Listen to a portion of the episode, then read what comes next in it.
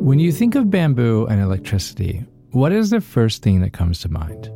Kind of an odd pair, as most of us aren't really looking around the house and asking ourselves, you know, I wonder what would happen if I combined a head of cauliflower with watercolors. Well, you would probably have a very messy head of cauliflower, I would imagine. But light. Yeah, Walk into any modern day home or office, and with the ease of a switch, there is light. Instantly, mindlessly, even.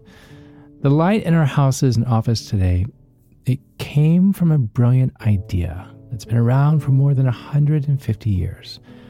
So there used to be a guy, his name was Humphrey Davy, and he was a chemist and an inventor that studied electricity in the early 19th century and he invented an electric battery. So without him, we would never be able to charge our phones with one of those little portable things.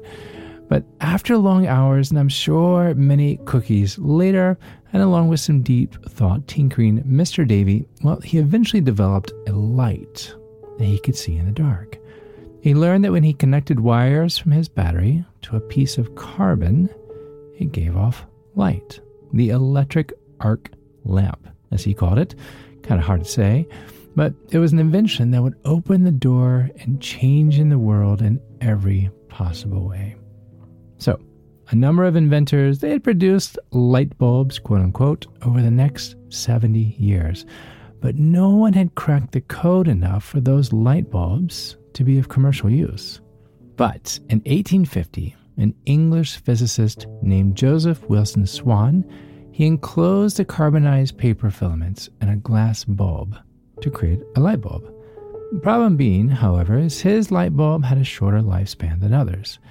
Fast forward to a guy that you eventually will have heard of, Thomas Edison, as he tweaked Swan's design by using metal fibers instead of paper, but eventually learned that carbonized bamboo filament could last for more than 12 100 hours. This was the breakthrough the world needed without even realizing it needed it.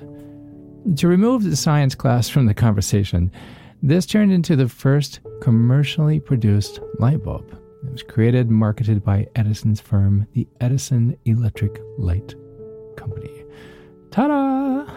Light. Um, Chad, I, I, I think the summer break has rewired your brain. I came here for guidance, for help with what I'm carrying right now. And you're talking about setting bamboo on fire. Uh, perhaps you've had a little too much time in the sun this summer. Maybe? no, no. Thank you, though. I appreciate the concern.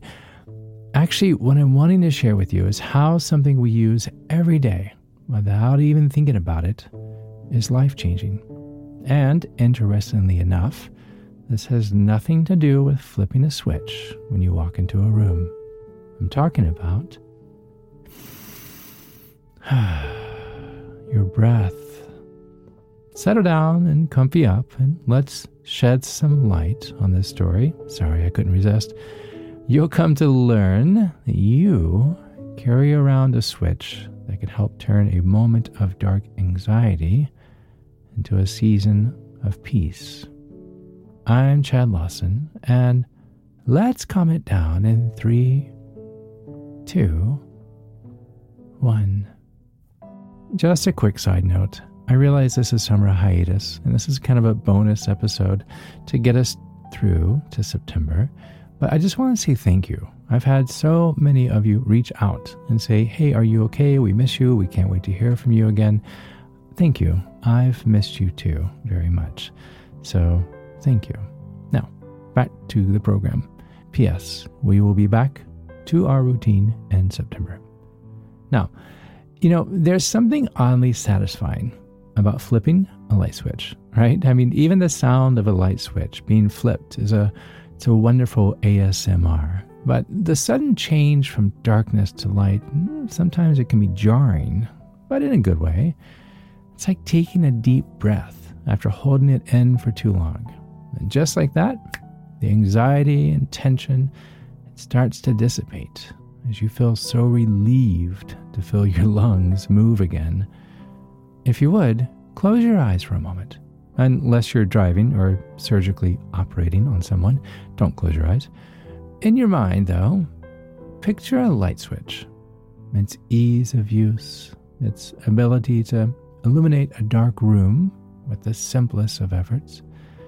In your mind, I want you to imagine that you're standing just before a dark room, like you're in the doorway.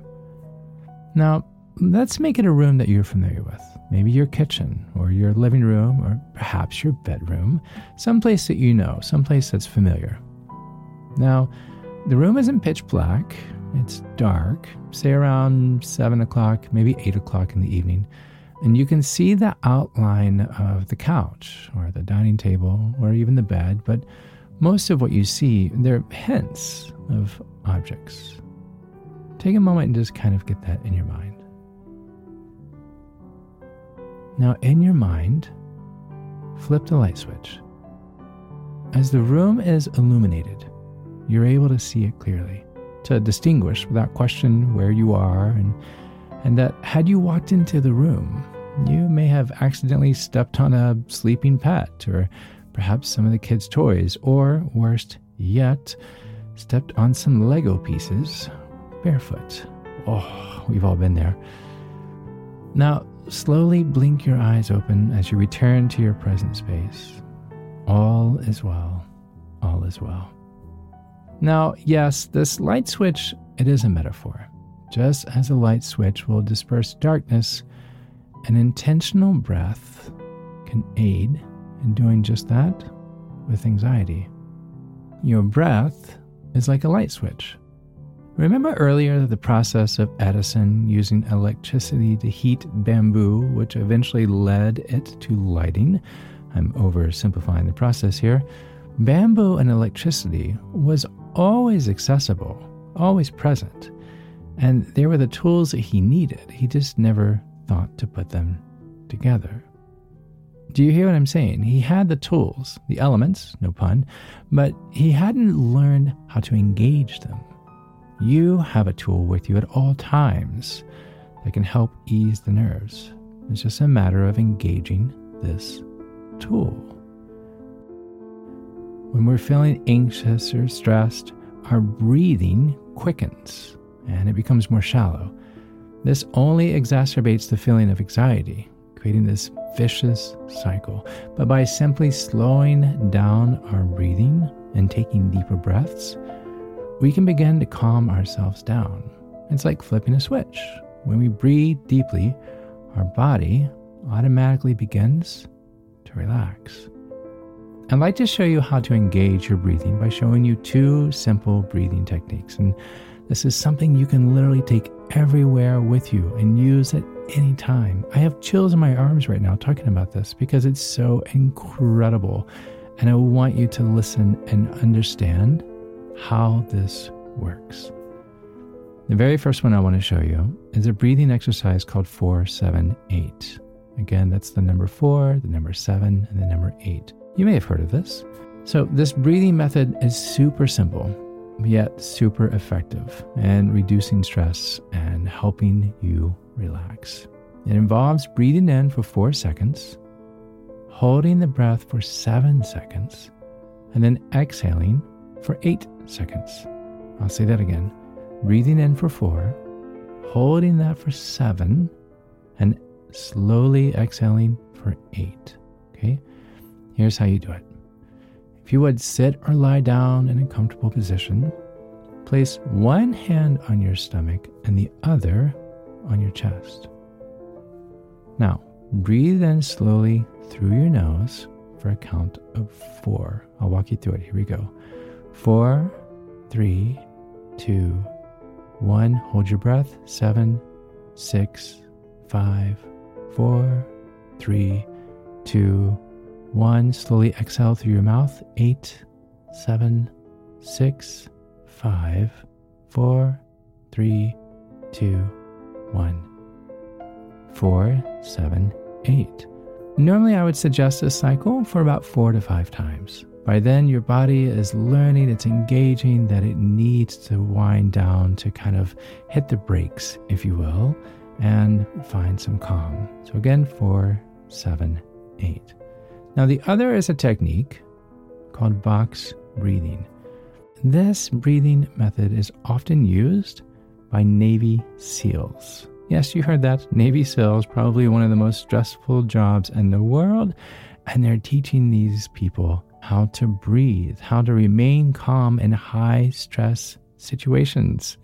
Of all the tools that they have at their disposal, the one that is the most important is breathing. That's incredible that they recognize this. Now, box breathing, or also known as balance breathing, it involves breathing in for four seconds, holding the breath for four seconds, and exhaling the four seconds, and then holding that. So, if you would imagine just a square box in your mind, and so one side is breathing in, one side is holding, one side is exhaling, one side is holding. Here's how we do it. Okay, are you ready?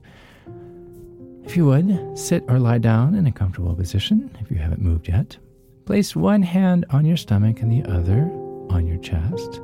Now, breathe in slowly through your nose for a count of four, three, two, one. Hold your breath. Four, three, two, one. Exhale through your mouth. Four, three, two, one. Hold your breath. Four, three, two, one.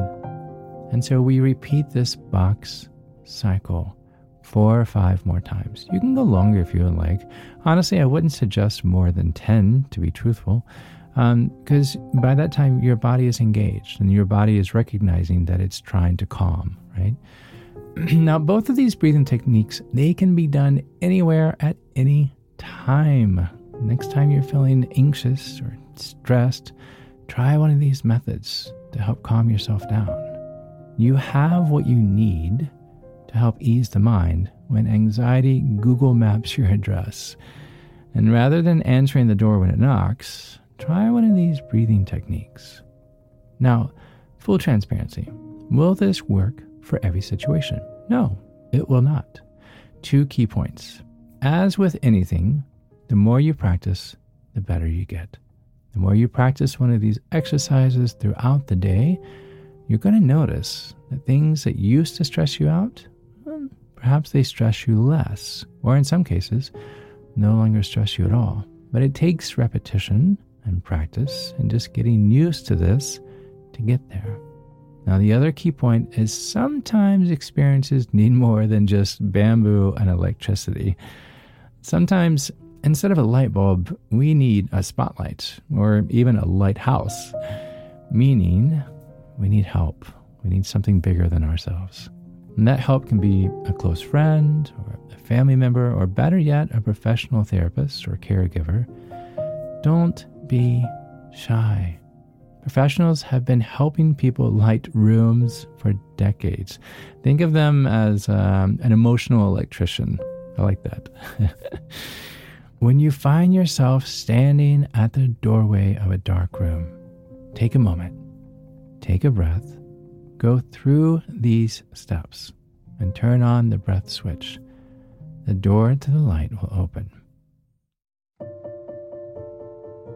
Really quickly, the first step is acknowledging that you're in a dark room. This can be a metaphor for any challenging situation you find yourself in.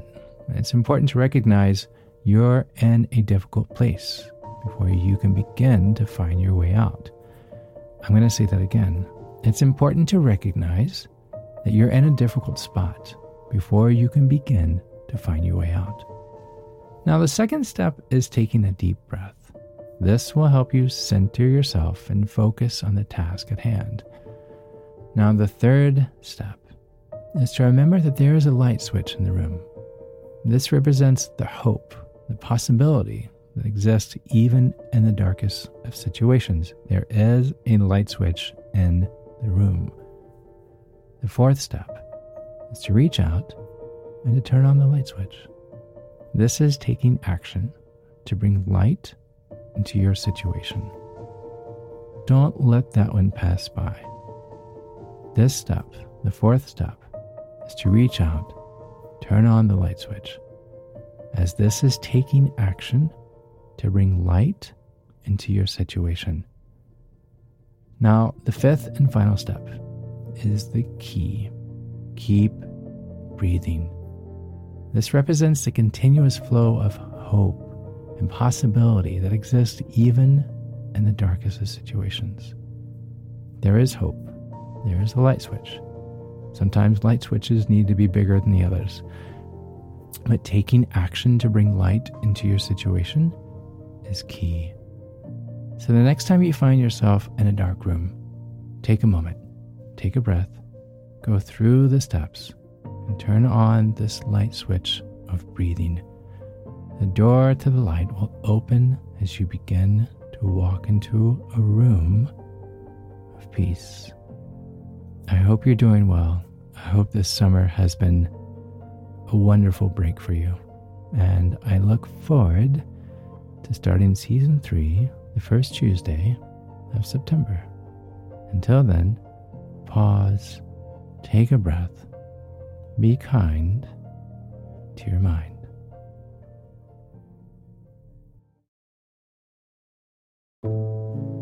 To find more episodes of Calm Down, hear the musical playlist from today's episode, or simply wanting to know where to send chocolate chip cookies, visit calmitdownpodcast.com. You're not alone. You are not alone. This podcast was written and produced by yours truly, Chad Lawson, composer, pianist, and nationally recognized Sweet Tooth. And now, something my attorney wants me to say. The views, expressions, and techniques in this episode are of my personal opinion and is not intended to, nor should they serve as a substitute for medical advice or diagnosis rendered to you by your individual doctor or other healthcare provider. Only a licensed physician should evaluate your situation, provide a diagnosis, or render other medical advice to you, and you should only act upon the advice of such physician. Now, what I like to say I am an extreme empath by nature, but my profession is that of a composer and pianist, not a licensed therapist or physician. I hear from thousands of listeners how my music has helped them through various stages of emotional needs, and I simply want to offer this and future podcasts in aiding those needs. To find a list of licensed professionals in your area, please visit calmitdownpodcast.com. And finally, if you've enjoyed today's episode, please leave a review. While it takes less than 60 seconds to do, its impact will last for years to come as every little bit helps in growing the awareness and the importance of emotional health. I'm Chad Lawson, and until next time, be kind to your mind